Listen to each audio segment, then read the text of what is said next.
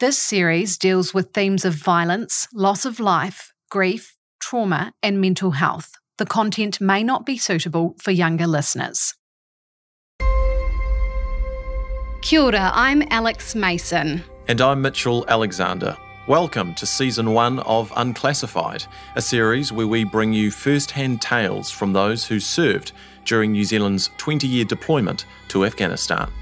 Today, we're joined by Chaplain Class 2 James Molony to talk about the ongoing effects he's seen over the last decade amongst those who deployed to Afghanistan, how a person's faith is tested in a war zone, and the role of chaplaincy in defence. Chaplain Class 2 James Molony deployed to Afghanistan in 2012 as part of the New Zealand Provincial Reconstruction Team, known as CRIB 20. As a chaplain, often referred to as a padre, his job is to offer counsel, support, and pastoral care to members of the New Zealand Defence Force and their families, and to support their well-being while on deployment and at home. During his time in Afghanistan, James provided guidance to the contingent of around 150 personnel as they grappled with the sudden deaths of five of their comrades.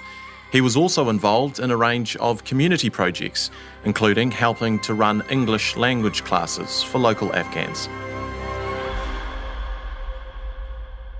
Thanks for joining us today, James. Nice to be here. Thanks, team. So, just to kick us off, could you cast your mind back to 2012? Two New Zealand soldiers on your deployment had been killed in the ferocious Battle of Baghak. And then just two weeks later, three more Kiwis died when an improvised explosive device destroyed their vehicle. Can you tell us about the moment you learned about these latest fatalities? Uh, like most people, it's you remember events like that in pretty fine detail. We made a decision early on the chaplain provides uh, social, spiritual support to people. So it's best to be around where people need you. And we made the decision for me to spend a lot of time at Romero, which is one of the forward operating bases in Bamiyan. Uh, so we're in some sort of meeting in the main mess hall when when a person came through the door and just said, "Look, there's been an IED, and we've got three KIAs." So, what was your immediate response? Firstly, a sense of, "Oh no, here we go again." It had been a quite a dangerous tour already We'd already had two people killed. We'd lost several who were wounded. Every day, the guys were finding IEDs, and there was a sense that the threat level had escalated and was going to remain high for the tour. I've been involved with some of the debriefing where a psychologist had also flown across to support us in theatre. And some of our chats about it being what's called a critical incident was that actually we're doing one critical incident, but we could have many more before the end of this deployment. So we're quite aware of that. And you do kick into how to support people mode. What's needed first was the safety of the remaining team, and then working out how we're going to continue to support going forward. And what does that immediate care response look like when you're in a theatre of war? Well, everyone's got a job to do. So, to start with, I guess it was the team on the ground. So, securing the site, making sure nothing else is going to happen, even down to getting support to the IED site, even that's quite dangerous because the road still might have IEDs on it. Our force is getting smaller by that stage, so the ability to keep people safe was getting more difficult. So it's working out what needs to happen at the scene and then extracting those people back safely to an operating base, collecting up the remains of our deceased. Uh, the mortuary affairs component has to all happen. So there's quite practical things that have to happen in the moment before you can really consider the long term care.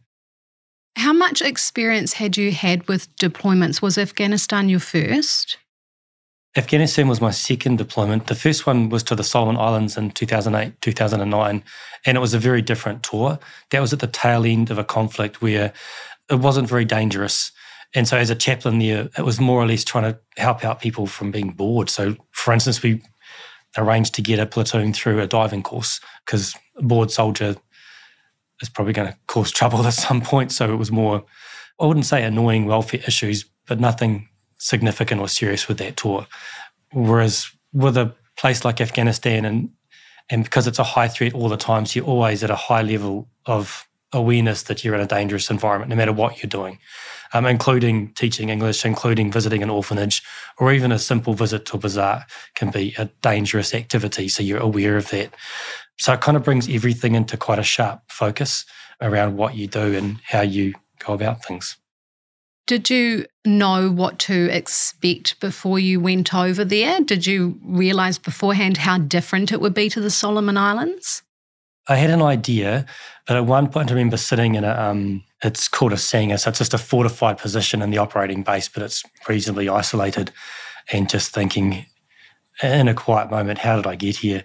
I'm a Baptist youth pastor from Whitianga, joined the military thinking it'd be a great adventure, and it is a great adventure, but there is a sense of, well, I'm I'm proper out of my depth here.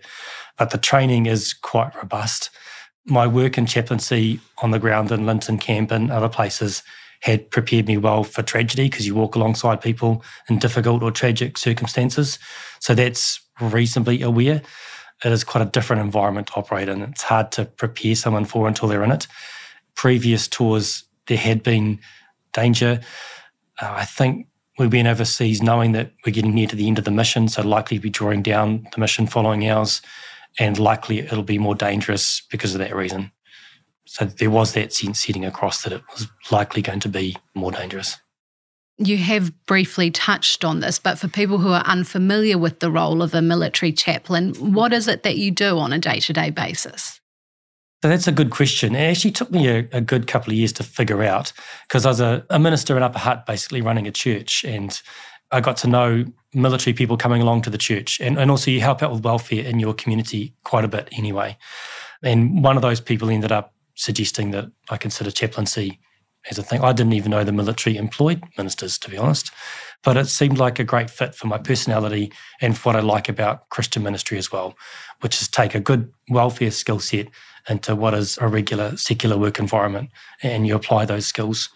The gist of it is the military can be quite a rigid sort of a structure the chaplain can provide a reasonably safe place for a person to talk to that's outside their chain of command, but still a part of the culture and environment.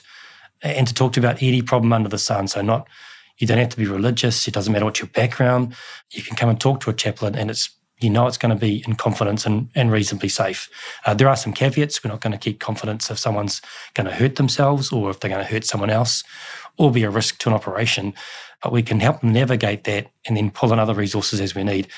And I think that's what the military most appreciates us for. We also do prayers on, on parade for people, so uphold, I guess, some of the spiritual values of defence. We're kaitiaki of that, the guardians of that to a degree. Uh, we work with people of all faiths, supporting them with their spiritual background as well. But jack of all trades, master of none, uh, but it seems to work and it's got a long history in defence. So, when did you actually become a chaplain with Defence, and what was for you the key thing that drew you to joining the New Zealand Defence Force? I have a natural curiosity and sense of adventure. And I'd been in a church for several years working as a minister. And I remember walking down a corridor and thinking, I might need something a bit more uh, when this came along. And it had the right mix of the Christian ministry side of it, the helping people, which is what drew me to ministry in the first place, as well as adventure. I guess that's what drew me in.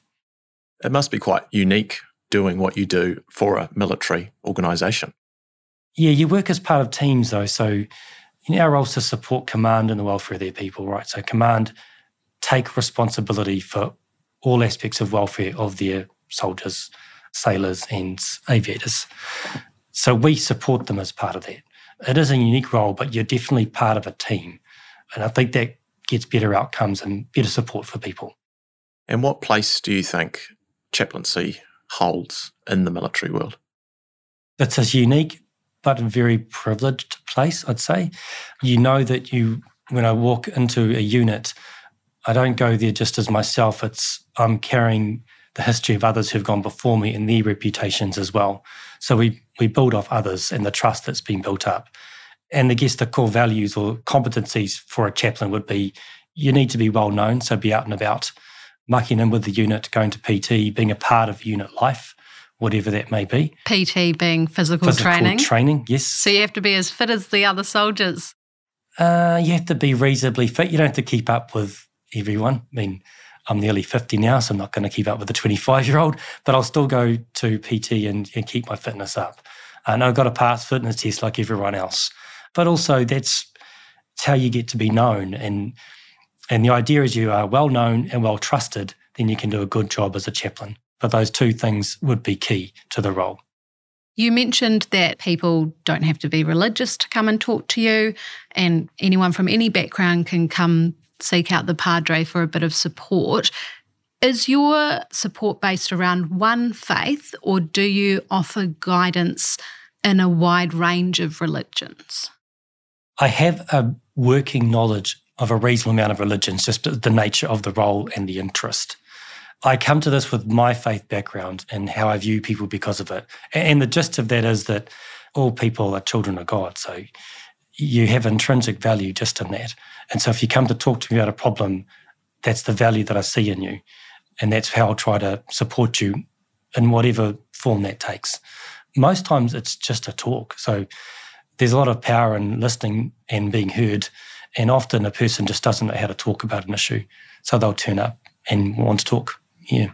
And we can help them navigate that and then work out what are some resources that might help. And that might be counselling, that might be one of our field psychologists, that might be the social worker, which we also employ, or it might just be talking with one of their bosses or a colleague about, hey, this is what I'm going through right now and I'm not sure how to navigate it. That's kind of how it works.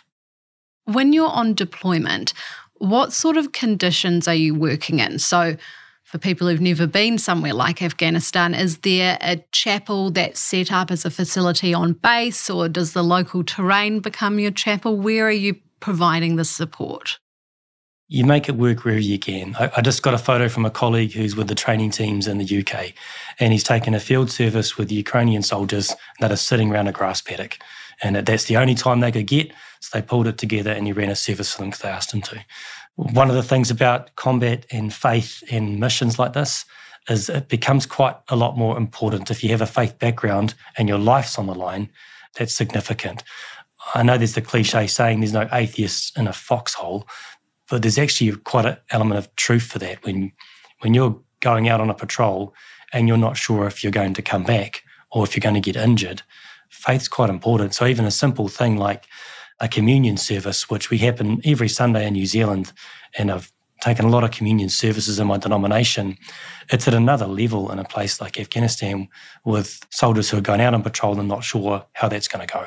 So there's a small contingent who'd have, of the contingent, a small number have a reasonably strong faith background. We ran chapel services every week for those people, and faith's important. I would say that although not many identify as religious, most have some sort of spiritual background or spiritual understanding. And I guess we can help with that too. You obviously help others navigate through hard times and provide guidance to them. What about yourself? Can you tell us about your own faith experience while you were deployed in Afghanistan? Yes, I can.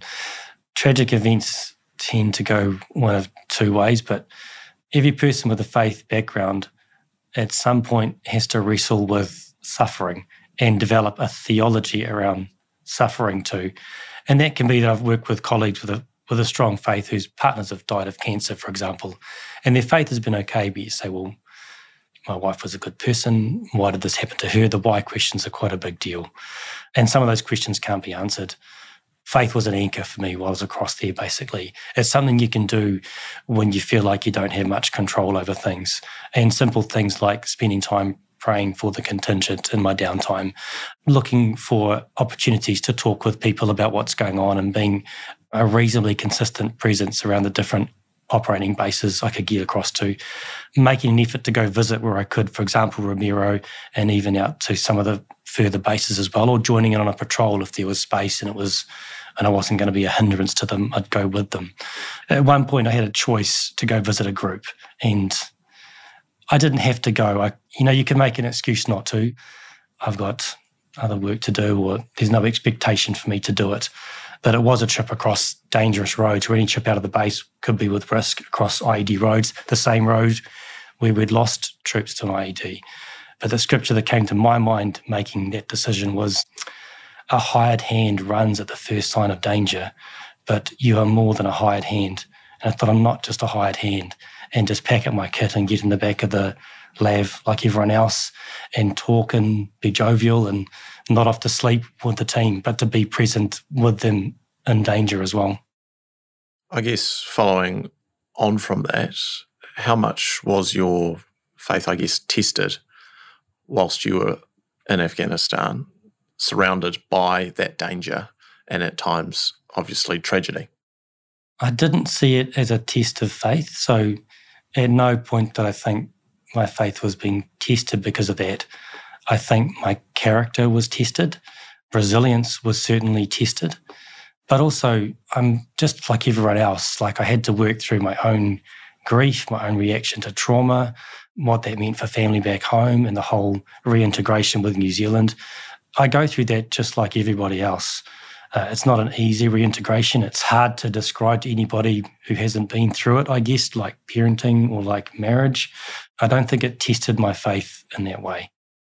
So, how were you able to help others through that tragedy whilst you were still going through your own grieving process in your own way? One way is you don't even know it's so hard until you get back, I think. So, you're operating such a high level of stress or adrenaline you're not really aware of it, but you can set the conditions for things to go better back in New Zealand. So a simple thing like running a memorial service when we our first guys were killed in the battle. So the guys had to come back and and basically clean up and be ready to go again. There wasn't much opportunity for downtime. But we were able to run a memorial service in theatre. There was an opportunity to pause, to express grief, and to acknowledge the loss the day after. And that's the same for the IED as well down the track. Those things help set the conditions for healing down the track. If you can do that well, it helps process it or begin process it or set the conditions for processing it. Another avenue is um, supporting other services. So soldiers are naturally, well, everyone is naturally suspicious of psychologists or anybody who can write a report on you or you're just not sure about it to a degree. So part of it is helping to demystify that and, and encouraging people to engage with our psych process that you might not think you need it now. And and most thought they wouldn't need it then, but down the track, this is important. So try and engage with it as best you can. Supporting the psychologists in theatre as well, so they can help. We had a pretty good psych who, who was a ex-medic, so could relate to people quite well, but just helping form a welfare team so they're not isolated and I guess being present, being around, uh, keeping those relationships going, knowing that I might need to provide support back in New Zealand for a long time as well. You obviously talked about a number of situations or one particular situation where you were putting yourself in danger. It was obviously quite a, a dangerous environment that you were in generally. When you are there, do you carry arms in order to defend yourself if required as a chaplain? Yeah, that comes up a fair bit. So we fall under the laws of armed conflict. So, and we're non-combatants as a status. So we're a Red Cross. So people think we're medics, but we're non-combatants, the same as medics. Um, it can cause a bit of confusion, but you carry a Red Cross on your patch on your shoulder. You're entitled to carry a weapon to defend yourself. You're not supposed to take part in offensive operations or even defensive operations in general, but you can defend yourself um, or others under your care. My decision was to carry a weapon in theatre. Part of that was not so much even for my own safety, but if I wanted to leave the wire and go on a patrol and there's only four seats in the vehicle, if I don't carry a weapon, that's one area that's not really covered. And then that's every chaplain's decision. I didn't have to carry a weapon. I could have said, no, I don't want to. But I also wanted to get out and about and be present. So my decision was to carry a rifle. You need to be familiar with weapon systems anyway. So we do the same weapons training as everyone else, and even the stand to position. So um, if there's an attack on a base or something bad happens, everyone knows where to go. Uh, you've got a place to go, and the chaplain's place is the med bunker to support the medics or the nursing officer if they're there. Part of that's working with people who might come in injured with weapons. You have to be able to take those weapons and make them safe uh, or know if a grenade's a problem or not and how to handle it. So the best way to do that is to be weapons qualified like everyone else. So, how does that feel for you personally to obviously carry something which is capable of, of violence when your key purpose over there is to support and nurture faith and peace? Well, one of the things that I joined for was adventure, and part of that is challenging situations. And I didn't find it too much of a problem. If I'd had to shoot in anger and kill somebody or hurt them, I would have suffered following that, like most people who are in that situation suffer. But I'm there to support soldiers who we're asking to do the same thing. So part of my understanding of is, is I'm going to be present with that challenge as well, as well as our soldiers. So I was happy to carry a rifle, to use it as I'm allowed to use it within the non-combatant guidelines. But I also knew that if it came to that, there'd be a cost to that later on. Did you find you had to fire a weapon at any time in Afghanistan? Uh, no, not in anger, just on the range. The work of the New Zealand Defence Force over there, it was obviously about much more than engaging with insurgents and that dangerous element of the work. Personnel were there to help the countries rebuild. Can you tell us a bit about the work that you were involved in in that capacity? I think by the time we got there, there's an awareness that we're going to be withdrawing from Afghanistan. There's awareness that the Americans won't be there forever.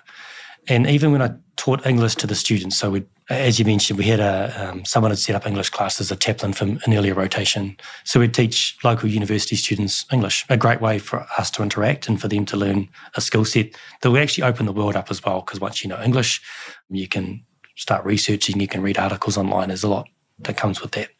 But when I talked to them about what's most important to you, they would have said security. Security is important to us. We don't have security, we don't have anything. So they want to be engineers, they want to be doctors, they want to be nurses, they want to be farmers, and, and they wanted to train and help their people. But they knew that without security, none of that was going to be possible, which unfortunately is what we're seeing in Afghanistan now. The security is not there. So the option opportunities for people are far less having that in the back of your mind, that dynamic of knowing that there would be a withdrawal in future and the security that had been achieved so far was potentially going to disappear again. How did you carry out your work over there and engaging with the communities while knowing? Well, we had hope. So the big security was partner capacity building. So we lost five soldiers on our tour. The local defence force lost more than 20. So that's their police who are training with ours, their quick reaction force. They, they took some pretty heavy knocks in the time we were there. But our guys were working hard to train them so that they could maintain security. And that was the hope that when this all came to an end, the local forces, the government, the Afghan military would be able to maintain their own security. Maybe it was a bit optimistic, but that was the hope at the time that you were there, could you paint a picture for us of what life was like for the locals and what they were like as people to engage with? It depended on which part of Afghanistan you went to. In Bamiyan, a very different culture to ours. Interestingly, much more, most of the Bible stories and scripture that I was familiar with and trained with is more suited to Afghan Middle Eastern culture than is New Zealand culture. Uh, shame on is a big deal. Family uh, role relationships are quite important. But in, in general, people just wanted to send their sons and daughters to school. They wanted to run businesses and and build a good society. There was some sense of hope. There was construction going on. Uh, there was work going on within university. There was a sense of hope for that. There's a lot of colour around in Bamiyan. The girls wore colourful shawls and would talk. Uh, the further south you went, that was the same as well. Whereas some aspects of the north, there was less colour and you wouldn't see many females at all. And that's more the Taliban aligned areas. What do you feel were some of your biggest personal achievements while you were deployed in Afghanistan doing the work that you were doing? As difficult it was, I was proud to be a part of it. And I hope I've been able to offer good support during the tour to our soldiers and also to support coming back to NZ too. Though I know we took some losses back in New Zealand as well. I'd like to think that New Zealand was there for more than a decade even a simple thing like visiting the orphanage. So some children have had 10 years of soldiers visiting and interacting with them. And I'd like to think some of our Kiwi attitude has rubbed off and become a part of their culture as well from our time there. I guess that's the hope. And if that's so, that'd be a great achievement. So, how would you sum up the impact of the New Zealand Defence Force's overall contribution? Probably not in the way that we would think. So there, there is the construction that's gone on and partner projects that have been significant. So there's no doubt about that. But our relationships have been huge and that's ongoing. So we've seen a lot of interpreters since the fall of Afghanistan and their families and people who've worked for us. Now there's a strong Afghan community connected to defence here in New Zealand. Uh, that's hope for a lot of people who had a pretty dire situation back home. And even those left in theatre, I'd still like to think our relationships that we've formed over those years have an ongoing impact in what is now a difficult place for people to live and work. Well, now 10 years on, as, as you've mentioned, things have changed. The Taliban is in power following the withdrawal of the last Allied forces in 2021. What's your response to the suggestion that has been made in the past that the efforts of the New Zealand Provincial Reconstruction Team and the loss of Kiwi soldiers were in vain? I think that's pretty short sighted, and I, and I wouldn't see it that way. We supported a good, positive change in Afghanistan. It hasn't ended how we wanted, but we gave it a good shot. Dougie Grant, who was killed overseas, there's a, a story about a conversation he's having with a colleague about this in Afghanistan in a cafe, saying, Well, what's the point of being here? And he simply said, Well, Afghan kids deserve a chance too. I think that's more how I see it. We tried to give Afghanistan, the people of Bamiyan, a chance and to help support them in that. And I think it's made quite a positive difference, maybe not overall in the whole of Afghanistan, but to some people, it's made all the difference. And that relationship now is, is part of New Zealand culture with Afghan communities based here. Since you've returned from Afghanistan, how much has your experience over there stayed with you? And how have you coped with some of the more difficult things that have stayed with you? Yeah, that's a, a more difficult question. Um, we had a reunion recently for our 10 year anniversary of that tour, and it was great actually. A reasonably good turnout. Some couldn't make it, but a pretty good turnout. Most would say it was difficult actually to make the decision to come back together because it brings up emotion and memories and loss that stay with us all that time. But once you're there, it's fantastic to catch up with people and talk about their experiences and, and I guess what connects us. Most have probably wrestled with the journey. Some have been open about it, some haven't. But it'd be very difficult to come away from a time like that without a cost to you personally. In my experience, and I talk about my experience, other people's journeys are theirs to share. I probably putted along reasonably well for a couple of years, um, but it did get to the point where I wasn't doing as well as I thought. And this is probably common. Um, my wife actually said, You need to go and get some help at this point. And even now, 10 years later, of course, it still brings up a lot of emotion and a lot of good memories and a lot of sadness that goes with that for people, uh, the people who didn't come back and those who came back injured and how that's affected their lives and their families. So I had to engage with support as well, but it took somebody else, ironically, nudging me in to get that support, which involved seeing a clinical psychologist. At one point, I was on antidepressants for a while, but that's all part of the healing journey. A feeling's the way to talk about it. Maybe processing it so you can keep working well in the environment and, and stay within defence doing a good job. But I think that'd be pretty common. Often it's somebody else who tells you to go get help. We seem pretty crap at it, especially guys in particular. Rather just face a bullet than talk about emotions, although emotions affect us deeply, just like everybody else. But if it's not processed, it ends poorly. It ends oh, broken relationships, um, alcoholism. There'll be some consequence if we can't find a way to process that experience and those emotions. When you've talked to others who were there in Afghanistan, have they had similar experiences to yourself in the years afterwards, and how have they managed that lasting impact? Most would have, yes. And I, I wouldn't claim to know everyone that well on, off the deployment to know, but those I know reasonably well, probably not a day goes by when they don't think about it in some way.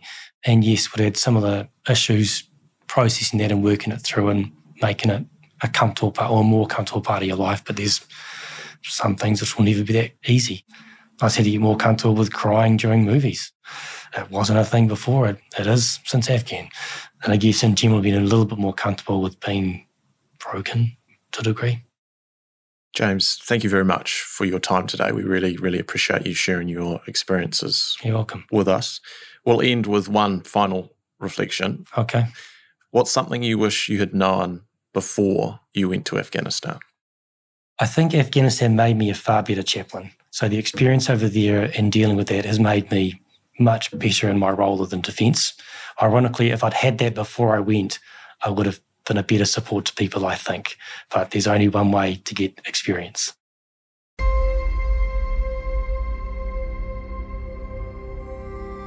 This podcast is a production of the New Zealand Defence Force Defence Public Affairs team. We're your hosts, Alex Mason and Mitchell Alexander. We'd like to thank our guests for sharing their stories with us. If you need to talk to someone, you'll find details for support services in the show notes. We welcome your feedback on this podcast. Contact us via email podcast at nzdf.mil.nz. Haere.